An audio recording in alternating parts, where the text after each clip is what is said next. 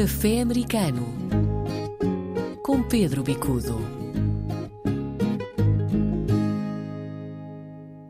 Viva Pedro, vamos falar do Conselho das Comunidades, eleições ontem com poucos inscritos, enfim, não temos resultados ainda, não é? Teremos não, resultados não há resultados, mas há muito que dizer sobre essas eleições do Conselho das Comunidades.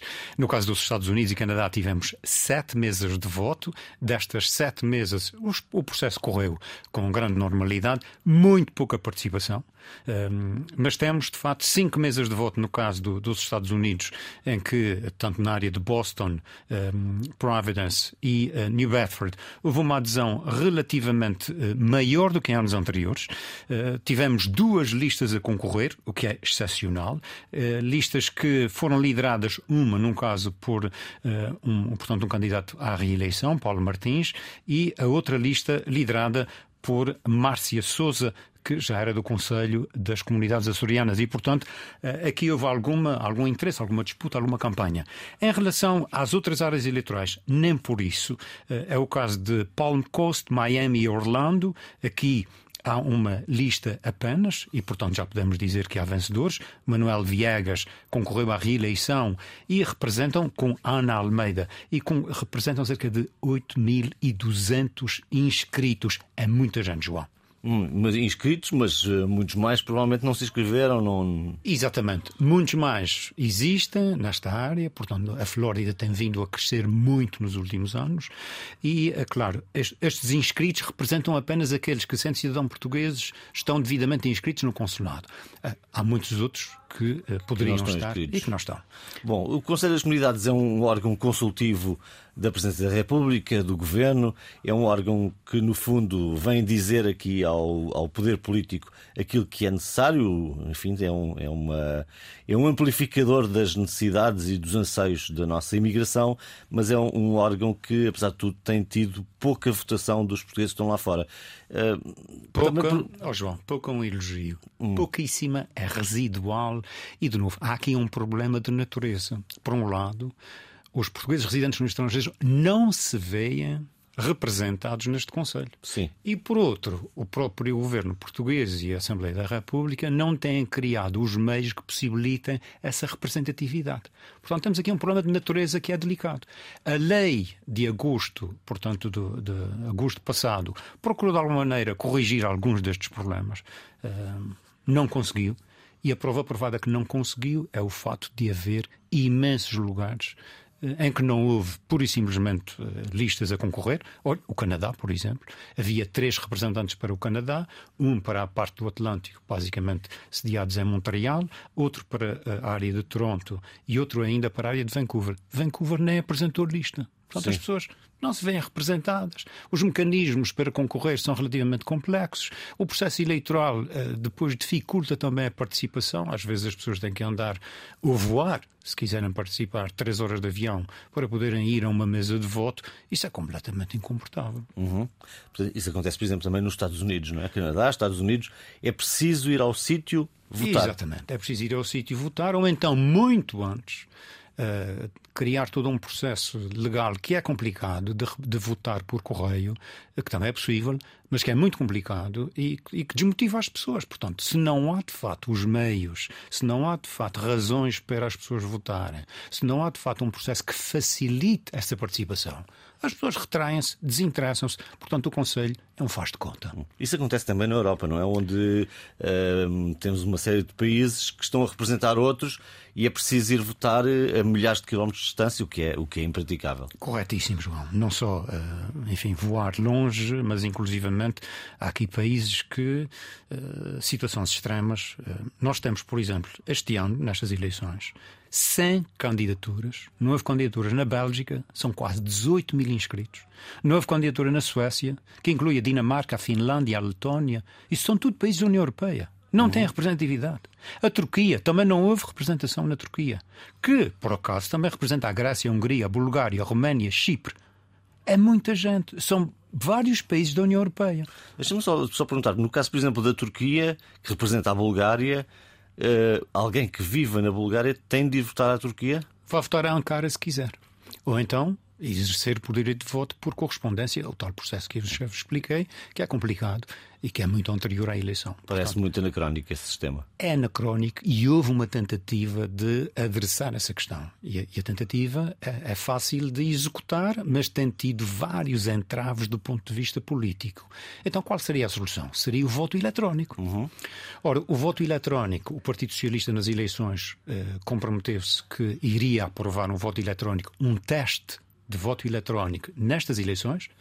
Depois, na, na, revisão da legislação em agosto passado, o, Partido Socialista deu o dito por não dito e uh, as coisas não, não, funcionaram. Portanto, não havendo a possibilidade das pessoas votarem à distância, não havendo a possibilidade de facilitar o processo de candidaturas, não havendo a possibilidade, inclusive, da representatividade do Conselho das Comunidades ser de facto consequente a nível do processo legislativo e até mesmo do executivo, continuaremos numa situação de faz de conta. Tu foste, fizeste parte do, do, Conselho das Comunidades, portanto conheces bem uh, esse trabalho que ele ali feito.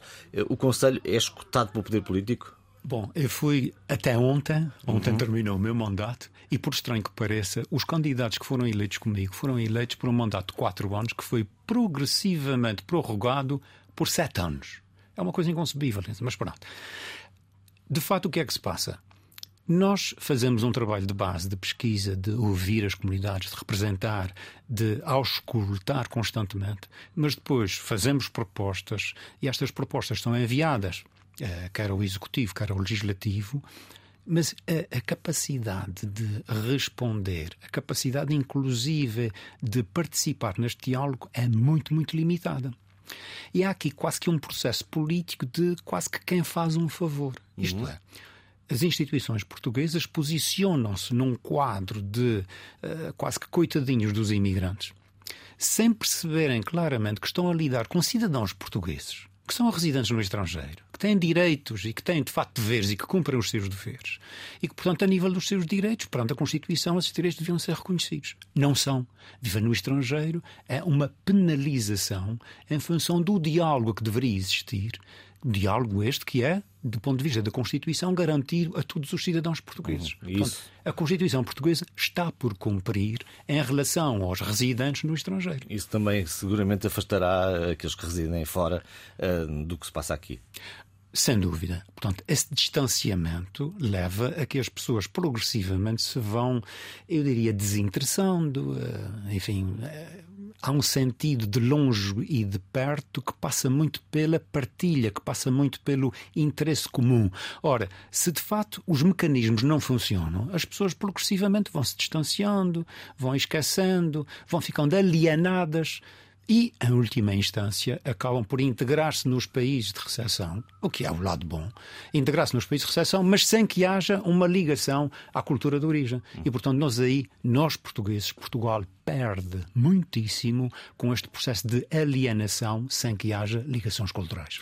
Bom, vamos ter resultados provisórios esta terça-feira, iremos dá-los eh, na RDP Internacional, naturalmente, e conhecer os novos eh, eleitos. São as pessoas que têm mandato para, em nome desse Conselho das Comunidades, eh, trabalhar junto do poder político português e talvez no 25 de Abril de 2024, 50 anos depois da Revolução, se possa conseguir algo mais do que aquilo que tem sido feito. João, é verdade. E, mas há aqui uma outra coisa que é: há vários locais, no caso dos Estados Unidos e do Canadá, em que houve apenas uma lista concorrente e, portanto, há nomes e estes nomes já podem ser divulgados, uh, nomeadamente no caso da área consular de Washington. Frank Ferreira e Irina Ramos, portanto, são os dois que concorreram e que, portanto, sendo a única lista, uh, logicamente, que estão automaticamente eleitos. É o caso também de Miami, Orlando e Palm Coast, na Flórida, em que Manuel Viegas e Ana Almeida são, portanto, a única lista e, portanto, automaticamente eleitos. Manuel Viegas, portanto, é reeleito. Uh, no caso de New Bedford, Boston e Providence, há duas listas. Essas listas, portanto, agora saberemos, eh, quando houver resultados provisórios, como é que se posicionam. Ehm, no caso de Newark, Uh, Nova York, duas listas também. Uh, estas duas listas, de novo, uh, só perante os resultados é que poderemos depois anunciar. de qualquer maneira, Paulo Pereira, Carla Silva e António Mira, Natália Ferreira são as duas listas concorrentes. Falta ainda a Califórnia. Califórnia, que uh, tem apenas uma lista e, portanto, automaticamente eleita. É o caso de Manuel Betancourt e Maria Eiras, e, portanto, lista automaticamente eleita. No caso do, do Canadá, em Toronto temos uma lista apenas, Laurentino Esteves e Cátia Caramujo, que, portanto, estão automaticamente eleitos. A mesma coisa acontece em Montreal e Ottawa.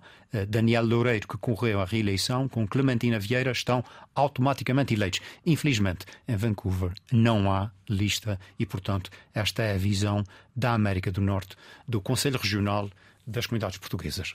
Muito bem, dedicamos este programa à, à escolha do novo Conselho das Comunidades. Voltamos na próxima semana para mais uma edição. Um abraço, Pedro.